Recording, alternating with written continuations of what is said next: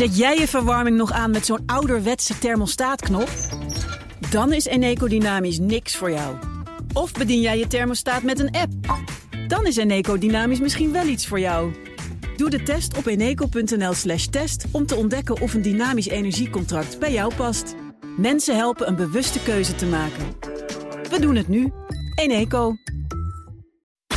BNR Werkverkenners wordt mede mogelijk gemaakt door BrainNet.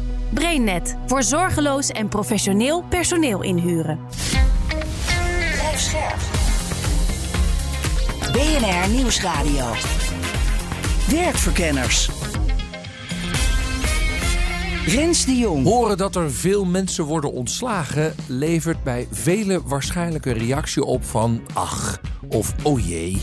Maar er zijn ook mensen, bijvoorbeeld recruiters, die meteen hun kansen ruiken. Het is heel belangrijk om iedere keer die kansen te herkennen als het gaat om waar gaan we nou die volgende kandidaten vandaan halen Ja. voor onze opdrachtgever. Dit speelt nu, ondanks de krapte, in de tech. Hoe kan dat eigenlijk? Nou, dat blijkt te maken hebben met de stijgende rente die investeerders afschrikt, terwijl de tech juist enorm afhankelijk is van diezelfde investeerders. Dus je moet sneller winstgevend zijn om weer op dezelfde waardering uit te komen dan waar je zat. Oké, er komt dus nu tech-talent beschikbaar en als goede recruiter zie je dit als een kans. Een van mijn gasten zag een mooie post van een bedrijf dat op de ontslagen inspeelde. Hey Big Tech medewerkers, wij zijn een people first organisatie in de buurt met een toekomstperspectief dat is gebouwd op stabiel businessmodel en niet hypergrowth. En volgens een andere gast moet je op LinkedIn kijken wie er bij een getroffen organisatie werken en die dan één voor één benaderen. Eén voor één is het meest effectief als het over deze aantallen gaat natuurlijk. Hè? Want het gaat over kleine aantallen in relatief kleine bedrijven, toch ook in Nederland. Maar goed, we moeten er ook niet te lichtzinnig over denken, want deze mensen hebben wel net een ontslag te verwerken gekregen. Ik vond het toen wel ingewikkeld, mijn ontslag. Maar dat komt, ik voelde me erg verknocht met mijn cliënten. Dus ik vond het heel lastig om vooral de klanten los te laten. Eerst ontkenning, dan boos, dan verdrietig. Hoe zat het ook alweer met die rouwfases? Nou, ik hoor dat ik het hele idee van die rouwfases beter kan loslaten. Dat komt uit een model van Kubler-Ross. En eigenlijk is dat model behoorlijk achterhaald. Werkverkenners.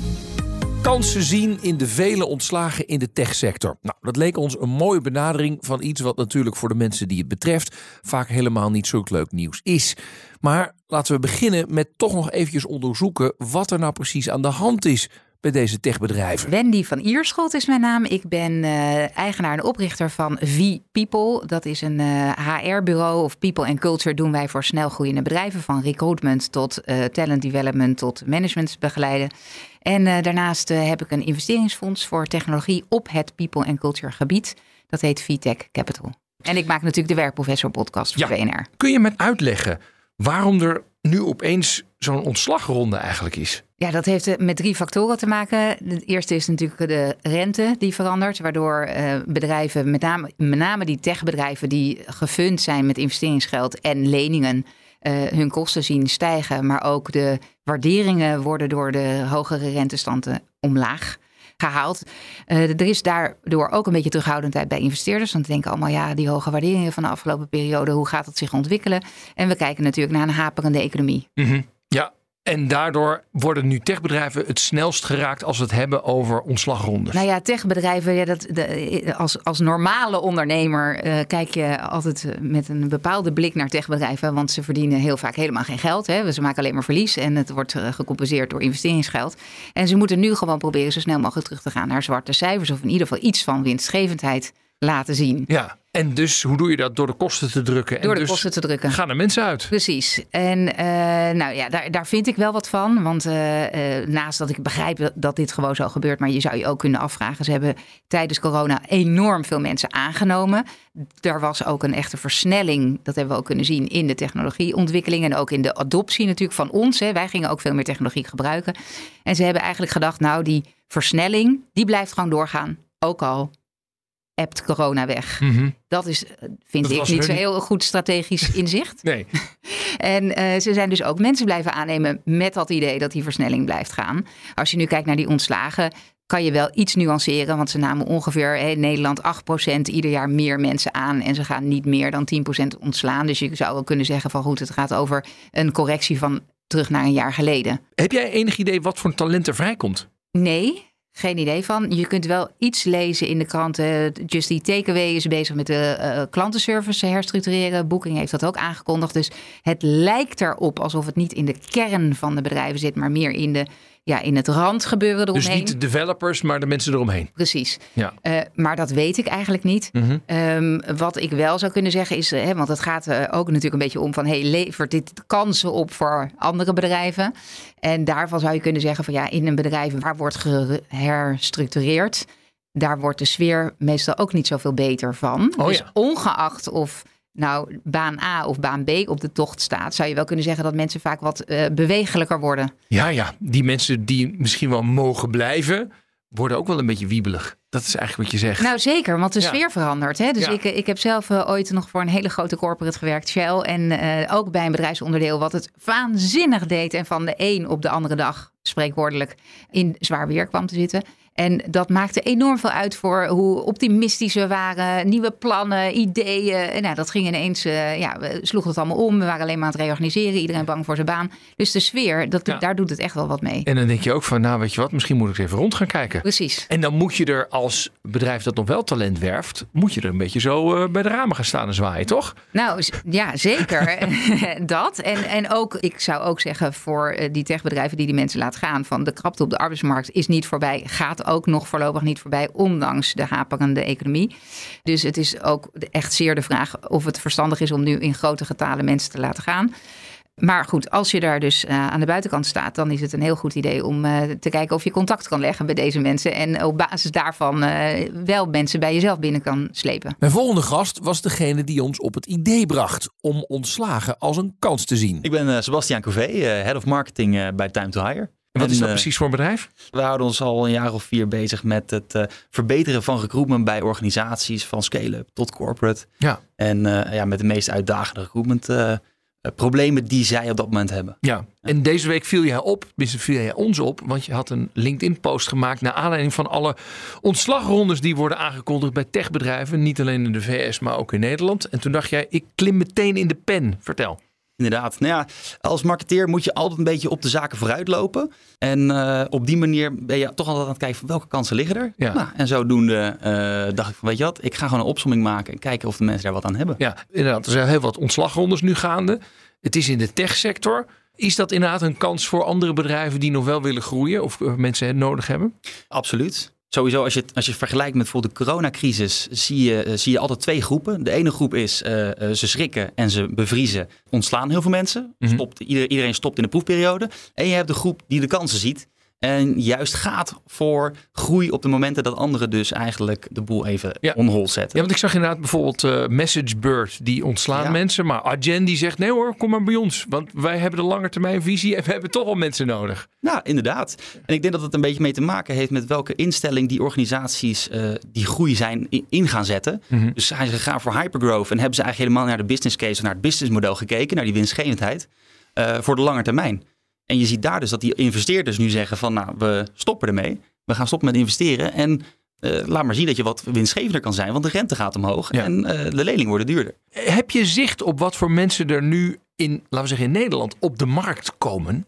Ja, er komen twee soorten groepen op de markt. Enerzijds de, de mensen die als laatste binnen zijn gekomen, moeten nu ook als eerste weg. Ja. Ja, dat heeft er gewoon te maken met de startdatum waarop ze begonnen zijn bij een organisatie. Eh, daar is de kans dat het E-players zijn ook het, het, het grootst. Want eh, ze moeten weg omdat ze op een datum gestart zijn, maar niet om vanwege hun presteren. Dus daar zie ik voor werkgevers echt wel een kans. En anderzijds is het dus de, de projectmatige kant. Dus techbedrijven die ergens kansen zagen in de markt. Meta, die nu is begonnen met de metaverse. Eh, daar gaat flink in gesneden worden. Ondanks dat Mark Zuckerberg heel graag wil dat dat wat gaat worden. Ja, eh, moeten ze daar wel in gaan snijden. Dus ook op de projecten, de, de moonshots of loonshots zoals ze die wel eens eh, noemen. Daar zal ook echt wel in gesneden gaan worden. Ja. En we houden het maar weer op de core business. maar goed, jij zegt vooral bij die mensen die gewoon echt eh, eh, nou, op die startdatum eigenlijk geselecteerd zijn. Daar, daar, daar zitten misschien wel pareltjes tussen. Absoluut. Ja, ja. Oké, Ja. interessant, interessant. Komen er ook echt mensen op de markt waar naarstig naar wordt gezocht? Absoluut. Ja? Nou, natuurlijk. Er wordt sowieso naarstig gezocht naar, naar mensen. Dus, dus dat is, dat is een, eh, een- gegeven. En eh, als we het hebben over software developers. Ik, ik zat er in de auto hier naartoe na, aan te denken. De overheid heeft de afgelopen tijd het nakijken gehad op de arbeidsmarkt. Nou, ze holpen altijd een beetje achter de business aan. Maar nu gaat straks Big Tech dus snijden. En niet in die mate zoals in Amerika gebeurt waarschijnlijk. Mhm. Maar eh, dat betekent wel dat er dus heel veel mensen zijn die straks kiezen voor eh, misschien wat, wat zekerdere werkgever met een langer toekomstperspectief. Nou, één ding is zeker, de overheid zal niet omvallen. Ja. Dus nou ja, eh, overheid zou ik zeggen, pak nu je kans en ga eens kijken welke developers jij zou kunnen aantrekken van Big Tech. Straks de vraag hoe je rekening kunt houden met de mogelijke impact van het ontslagen zijn. En stel dat die impact groot is, dan zou je dat ook als goed nieuws kunnen zien. Deze mensen die zijn dus wel heel erg gehecht aan hun baan en aan hun functie en aan de, de organisatie waar ze zijn ontslagen. Mhm. Wat ook betekent, als jij deze mensen aan je weet te binden, heb je hele loyale medewerkers. Rens de Jong. Maar eerst eens even kijken hoe je het denken in kansen vertaalt naar succesvol binnenharken. Recruitment marketeer Sebastiaan Cové zette alle tips op een rijtje. Te beginnen met bied een positief perspectief als het gaat om levensstijl en relaties. Je merkt dat er een bepaalde cultuur heerst bij die, bij die big tech. Kijk maar naar, naar Netflix, die zeiden van we willen alleen maar de beste van de beste. En die naam hebben ze echt gecreëerd ook in de markt. Presteer je niet, dan ga je eruit. Ja. Dan heb je in Nederland natuurlijk wel het geluk dat je wel beschermd bent door, door arbeidsrecht. Nee, maar er is eh, heel demanding cultuur, is dat Ja. toch? Ja, de mensen die, die, die dus nu met big tech werken, die, die staan dan ook waarschijnlijk op het punt om te zeggen van, nou, ik wil eigenlijk misschien wat meer mijn leven veranderen of mijn, mijn werk om mijn leven heen bouwen in plaats van mijn leven om mijn werk. Ja. De dingen doen waar je echt gelukkig van wordt. En het zou mooi zijn als je gelukkig wordt van werk. Maar je, je- zegt dus eigenlijk, deze mensen zouden daar best wel gevoelig voor kunnen zijn. Als je zegt, wij hebben een betere werk-leven balans. Precies, niet van 8 tot 8, maar ga gewoon lekker, eh, kom binnen wanneer jij eh, binnen wil komen. Ga weg wanneer jij weg wil. En dan de tweede tip was bye bye corporate ladder. Ja, inderdaad. Het is natuurlijk binnen niet alleen Big Tech, maar ook bijvoorbeeld de Big Four. De- die zouden hier ook echt wel De een puntje accountants bedoel je De dan? accountants, Accountants en inderdaad. adviseurs, ja. kunnen hier echt wel een puntje aan zuigen. Dus er is een bepaalde mate van hiërarchie. Mhm. Je hebt een hele afgekaderde scope. En eh, je kunt dus als, als kleinere organisatie, MKB-organisatie, kun je echt concurreren op leiderschap. Dus wat ga jij doen om mensen die eh, zelfontplooiing te bieden en misschien die leider te worden die ze niet konden worden door glazen plafond, omdat je een bepaald diploma moet hebben voor een bepaalde functie. Ja, ja. Dat kan bij die andere kleinere organisaties vaak veel makkelijker om. Ja, ja, dus en die mensen komen daar uit zo'n corporate. En misschien is juist de, de, de, trigger point. Bij ons kun je leiderschap tonen en verantwoordelijk zijn voor je eigen resultaten en voor je team, et cetera. Pak die positie maar. Laat maar hè, wil, je, wil je zo graag doorgroeien? Nou, dat kan hier. Ja, je wordt hier niet tegengehouden door hiërarchie. Dat is een beetje het verhaal. exact. Tip 3 was aandelen en certificaten. Ja. Dat klinkt wel heel erg start-up wereld. Zeker. Het is inderdaad wel heel erg start-up en scale-up. Anderzijds denk ik ook, als je het echt hebt over de big tech, waar, waar mensen fors geld verdienen, dan heb je het als je het hebt over die twee groepen. Dus de groep die voor veiligheid gaat, maar de andere groep die gaat voor grote kansen, eh, misschien zelf ondernemen. Mhm. Die zou je ook kunnen zeggen van, nou, koop je anders in bij mij. Ja. En vaak hebben ze toch best wel, sommigen hebben best wel wat geld, zeker CTO's. Ga maar, ga, neem maar deel in de onderneming. Je hebt ook een andere tip. Back to school. En dan met, vooral met de focus op eh, personalisering. Heeft denk ik met alle zaken te maken. Binnen Big Tech ben je een nummertje. En door bijvoorbeeld een gepersonaliseerd opleidingspad te bieden, kun je eh, mensen die bij Big Tech zitten het toekomstperspectief bieden wat ze, waar ze naar op zoek zijn. Mhm. Maar probeer daar dan ook niet al te veel de regie in eh, te nemen. Maar laat vooral die persoon zelf bepalen hoe ziet dat er dan voor mij uit. En dan nog een tip. Speel in op alles wat ze op dit moment missen. Precies. Vertel. Nou, laten we beginnen bij eh, het nummertje zijn. Als je ziek bent, meld je meld je, je af in de software en nou, er gaat een geautomatiseerd proces af. En eigenlijk, je hoort niks van niemand, eh, je krijgt geen kaartje. Het is echt eh, verschrikkelijk. Maar ook de logheid. Het, is, het zijn vaak grote olietankers. Wij, besluitvorming is traag. Nou ja, daar, daar valt ook winst te behalen. Dus laat maar zien dat jij eh, die wendbare organisatie bent die open staat voor nieuwe ideeën en inzichten. Mhm. Benadruk dat vooral. Tech-HR-specialist en investeerder Wendy van Ierschot moet meteen denken aan wat er gebeurde toen er allemaal flitsbezorgers op straat kwamen te staan. Er is wel een parallel met de flitsbezorgers die ook op straat kwamen te staan. Want toen eh, gingen er spreadsheets rond. Die zijn ook bij mijn bedrijf, hebben wij ook gezien met namen, rugnummers en waar ze naartoe wilden. En of ze remote werkten of niet. En eh, mensen die dus een baan zochten of op de tocht stonden. En daar hebben we allemaal naar gekeken van, hé, hey, oh, wij hebben wel zo iemand nodig. En dan kon je dus contact opnemen met diegene. Ja. Dus de verwachting is dat dat misschien nu ook weer gaat gebeuren. Dus dat als er inderdaad 40 mensen hier, 50 mensen daar uitgaan, dat er lijstjes gaan rondcirculeren rondom recruiters, maar dus ook, ja, die kwamen ook bij ons gewoon Ja, ja. terecht. Maar dat waren een soort onofficiële lijstjes of zo. Ja, precies. Waarop je Oh. dus kon zien van, oh, Piet, Jan, Klaas en Marie, die, eh, die zijn nu op zoek naar een baan. Oh, wat grappig zeg. Ja. Maar mijn tip is dus wel voor ondernemers van het gaat niet alleen die mensen om die op dat lijstje staan, want er is vaak ook ander talent wat wel uh, aan het zoeken is. Overigens vind ik wel dat uh, deze bedrijven die nu die mensen laten gaan, die hebben wel de arbeidsmarkt en de salariering een beetje verpest. Want die techbedrijven die kunnen vaak veel meer betalen omdat ze gevund worden met investeringsgeld. Ja. En uh, ja, als je die mensen nu wilt aantrekken, dan ja, kunnen andere bedrijven soms niet die enorme salarissen betalen. Ja, dus, dus- dat is nog wel een ding. Dus dit is jouw boodschap richting die mensen die er misschien uitgaan van ja, Hou rekening mee dat je wat salaris moet inleveren. Ja. En aan die techbedrijven, jongens, willen jullie alsjeblieft niet de markt verpesten en er vervolgens een jaar later iedereen weer op straat zetten. Ja, en daar wil Wendy nog wel meer over kwijt. Want ze is bepaald niet te spreken over het HR-beleid van deze techbedrijven. die nu opeens weer mensen moeten ontslaan. Punt 1 vind ik dat als je dus met de coronacrisis denkt, we gaan heel erg veel meer mensen aannemen en we gaan niet rekening houden met het idee dat dat misschien daarna wel wat afzwakt. Hè? Dat die e-commerce niet op hetzelfde niveau gaat blijven. Dat mensen nu geen geld hebben, hè, geen mogelijkheid hebben om hun geld aan iets anders te besteden en dan lekker op de bank een beetje gaan dingen gaan kopen en je niet bedenkt van hé, hey, dat nou, dat zou wel eens een beetje kunnen veranderen. Of misschien gaan mensen daarna wel ineens heel veel op vakantie of andere dingen doen. Dat vind ik gewoon als het gaat over scenario denken. Van hé, hey, welke scenario's liggen er en waar moet je dan je, hoe, hoe ga je dan om met je personeelsaannamebeleid? Vind ik niet heel erg vooruitgedacht. Uh, daarnaast um, zijn die bedrijven echt in staat om veel grotere en hogere salarissen te betalen dan andere gewone bedrijven. En daarmee verpesten ze ook een beetje de markt. En vind ik, dat, dat gaat zij natuurlijk helemaal niet doen. Zo werkt het niet in business. Maar vanuit mij, als ik even de tijd heb om daar iets aan de, op de radio over te zeggen, dan uh, had ik zo graag gewild dat ze daar ook een beetje over nadenken. Ja, ja dus ze, want- halen iedereen binnen, geven ze Ja, het je enorme geeft ze 20% salarissen. meer salarissen. Die mensen gaan daar lekker huizen op kopen of meer hun geld voor uitgeven. Daarna flikker je ze weer op straat. Ik doe een beetje cru, maar goed, dan flikker je ze weer op straat. En dan vervolgens, ja, denk ik gewoon, ja, als je er iets beter over nadenkt, dan had je misschien ook eh, die arbeidsmarkten iets meer met rust kunnen Ja, laten. want nu is iedereen eraan gewend. en Moet de rest van de economie ook opeens die 20% Ja, heel hoge salaris gaan Precies, betalen? ja, want we zitten de hele tijd te concurreren op, Ja. die, op die krapte op de arbeidsmarkt. En eh, daarnaast is het ook nog, ja, dus dat opportunisme van die eigenaren en investeerders, dat vind ik hier wel in doorklinken. En je hoorde haar al een paar keer eventjes kort. Mijn laatste gast bekijkt ontslag en de bijbehorende rouw door een psychologische bril. Ik ben Janske van Eersel. Afgelopen juni ben ik gepromoveerd op het onderwerp rouwen om baanverlies. Oftewel gecompliceerde rouwklachten na baanverlies, een hele mond vol. Mhm. Bij de Universiteit Utrecht. En daarnaast heb ik mijn eigen bedrijf en daarin begeleid ik eh, cliënten die vastlopen in baanverlies. Train Ja. ik professionals en ik werk aan de Universiteit Utrecht. Lopen er veel mensen vast na ontslag? Gemiddeld lopen er zo'n 1 op de 5 mensen kunnen vastlopen na ontslag. Dus zo'n 80% daar gaat het eigenlijk wel goed mee. Ja. Maar die 20% die kan nog wel gedoe ervaren. Ja. Stel je voor, ik wil eh, dat soort mensen die nog half in rouw zijn eh, aannemen. Ja. Je zou kunnen denken, sommige mensen heb je dan en die zeggen, nou, ik heb gewoon weer lekker aan het werk. bla. Maar die hebben het dan niet helemaal verwerkt en die moeten het dan gaan verwerken bij, op de nieuwe baan. Dus Ja. ik kan me voorstellen dat je zegt, ja, dan moet je toch andere boodschappen hebben om die mensen een soort veilig gevoel te geven, denk ik dan. Als nieuwe werkgever, hè? Wat je in ieder geval bij een sollicitatiegesprek al wil, is niet meteen helemaal ingaan op waarom ben jij dan daar weggegaan. Want ze zijn ontslagen en het is een open wond. En als je daarin gaat zitten vroeten, krijg je allerlei emoties waar je waarschijnlijk niet op zit te wachten. Ja. Ook niet als recruiter. Nee.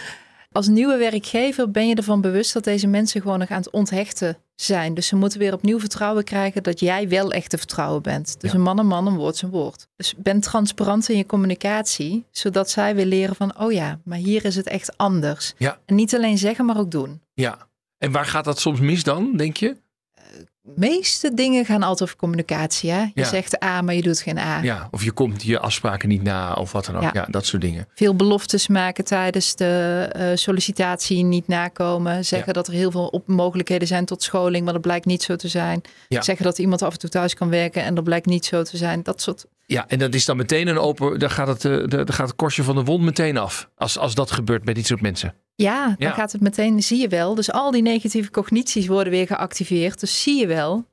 Ook hier gaat het weer fout. Zie je wel. Ook deze leidinggevende is niet te vertrouwen. Zie je wel. Ook hier kan ik op een gegeven moment weer uitgebonjourd worden. Ja.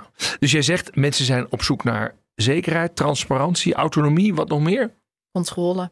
Controle? Ja. Ja. ze zijn echt het gevoel van controle kwijt. Dus ze willen dat stukje weer terug. En hoe geef je mensen dan een gevoel van controle? Want ja, ja het, Transparante communicatie doet daar al heel veel in. En als mensen het nog niet hebben gedaan, maar dat is niet zozeer iets voor de nieuwe werkgever, is wel iets wat ze kunnen aangeven. Als mensen het nog niet hebben gedaan, wat heel erg helpt, is alsnog op een goede manier afscheid nemen van je oude baan. Oh ja?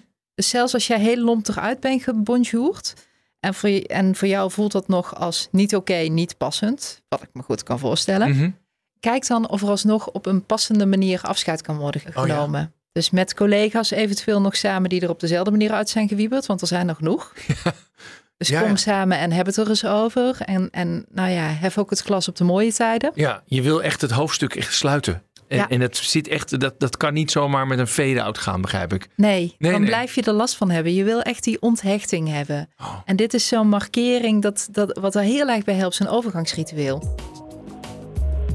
Goed, één op de vijf mensen heeft het echt stevig te pakken na een ontslag en komt in een rouwproces terecht. Als je je nou enorm identificeert met het techbedrijf waarvoor je werkt, vraag ik aan psycholoog Janske van Eersel. Hoe bepalend is dat dan voor het wel of niet last krijgen van je ontslag? Dat is een kernfactor ervan. Oké. Het is juist die, die op het moment dat iemand rouwt om, om baanverlies of sowieso rouwen. Rouw noem je de achterkant van hechting. Rouw wordt vaak de achterkant van hechting genoemd. Mhm. Dus je moet ergens aan gehecht zijn om erom te kunnen rouwen. En wat je vaak ziet bij rouwen om baanverlies, het is echt een groot onderdeel geworden van je identiteit. Dus je hebt er heel veel in geïnvesteerd. Dat zie je zeker in die techbedrijven en veel in Amerika ook. Want alles wordt, alles wordt geregeld dat je maar op werk kan Ja, blijven. de precies, ontbijt, de lunch, sporten, al- alles kan daar.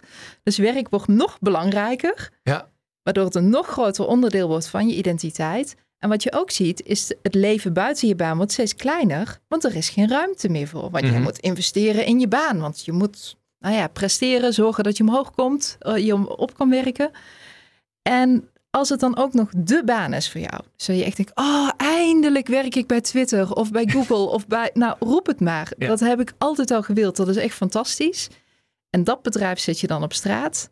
Auw. Ja, en dat uitzicht dan in... Je ziet dat voor een stuk in, in scheidingspijn. Dus ze worden ergens van losgetrokken. Dus dat is echt die scheidingspijn. En je ziet dan heel erg dat ze terugverlangen naar die baan en naar hoe het toen was voordat ze werden ontslagen. Ze zijn er ook heel veel mee bezig. Echt die preoccupatie alsmaar met die baan en hoe dat ontslag is gegaan. Ja, Het kan zich dan uiten in een gevoel van zinloosheid. Wat heeft mijn toekomst nog voor zin en hoe gaan we dit dan, ja, hoe dan nu verder? Het kan zich ook uiten in een stuk boosheid en bitterheid, want de wereld is verrot en het gaat maar alleen maar weer gebeuren en die kant. Maar het kan ook zich uiten in een stuk non-acceptatie. Dus dat ze gewoon niet kunnen geloven dat het echt is gebeurd. oh, Dat ze maar een stuk hoop blijven houden. Ja, maar als Elon Musk weer opstapt, dan kan ik weer terugkomen. oh ja. Als die leidinggevende weg is, dan kan ik weer terugkomen. En dat leidt dan tot inactiviteit, kan ik me zo voorstellen.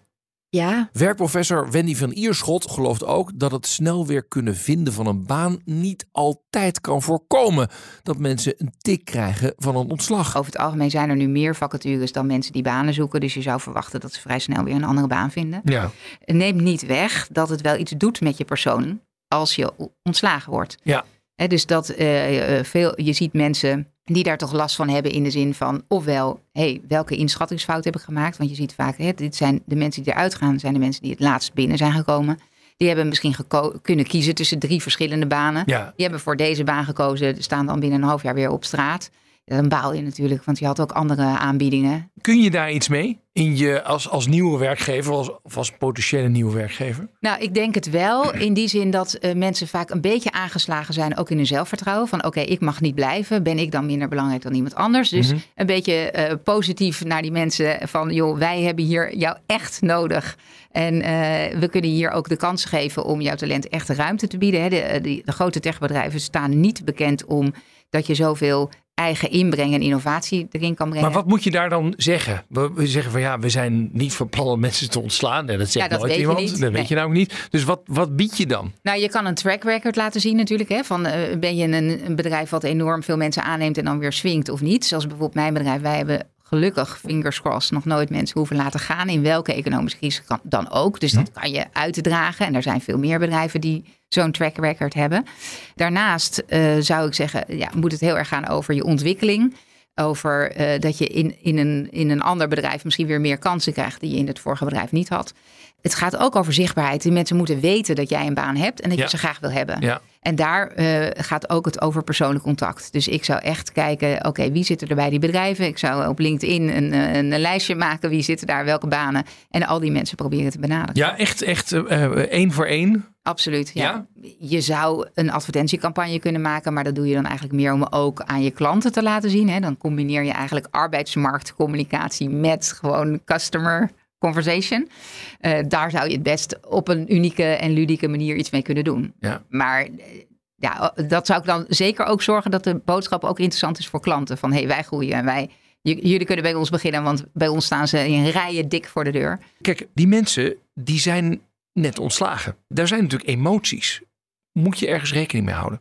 Ja en nee. Dus Oh. ik zou zeggen ja, in de zin van mijn boodschap is altijd: het gaat om aandacht. In het bedrijf gaat gewoon om aandacht. Dus als je zou zeggen: het is ja, want de mensen hebben een hectische periode achter de rug met onzekerheid, op, op zoek naar een nieuwe baan, eh, nieuwe beslissingen nemen, heb daar aandacht voor. Mhm. Ja.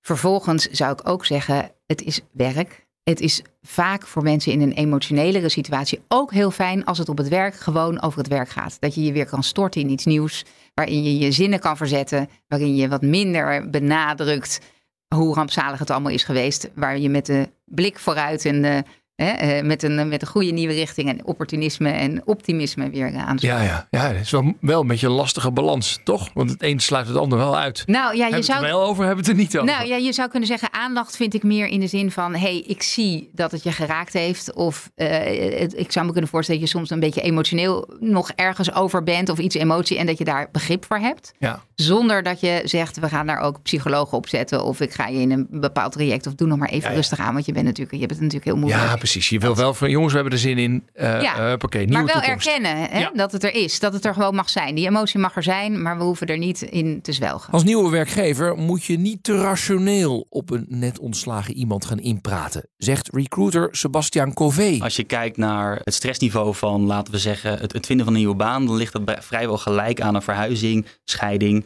eh, en net onder het verliezen van een naaste. Ja. Dus er gaat best wel wat door dat lichaam heen van zo'n persoon. Mhm. En wat ik denk dat je vooral niet moet doen, is dan heel erg inspelen op de ratio van de mens. Dus met heel veel informatie komen, met data, met onderbouwing. Iemand onder druk zetten, dat gaat waarschijnlijk helemaal niet werken. Wat wel gaat werken, is om die kandidaat ook de regisseur te laten zijn van het sollicitatieproces. Oké. Dus hoe snel wil jij door dit proces heen? Wil jij hier, eh, wil jij in een dag een baan? Of wil jij misschien wat langer erover nadenken? Oh ja. En eh, daar, daar experimenteren we ook wel regelmatig mee. Van, goh, wat werkt nou bij een opdrachtgever? Soms kun je dus gewoon in een dag iemand een baan aanbieden. Jij zegt, ga nou niet te veel op de ratio zitten en meer op de emotie. Kun je daar nog iets, iets over uitleggen? Ja. Nou, dat heeft er vooral in mijn oog mee te maken dat we hele irrationele wezens zijn. Dus in eerste instantie neemt je emotionele brein, systeem 1 hè, van Daniel Kahneman, neemt altijd de overhand. Ja. En als jij als recruiter of als werkgever in staat bent om te achterhalen wat eh, de emotionele treerpunten zijn voor iemand om te wisselen van baan. En daarvoor zou ik aanraden om eh, eh, behavioral design is, is te googlen. Ja, dan kun je echt eh, een, een hele andere ervaring voor die persoon eh, gaan creëren. Mhm. Van, laten we zeggen, eh, zichtbaarheid, dus adverteren, hè, dus op advertenties.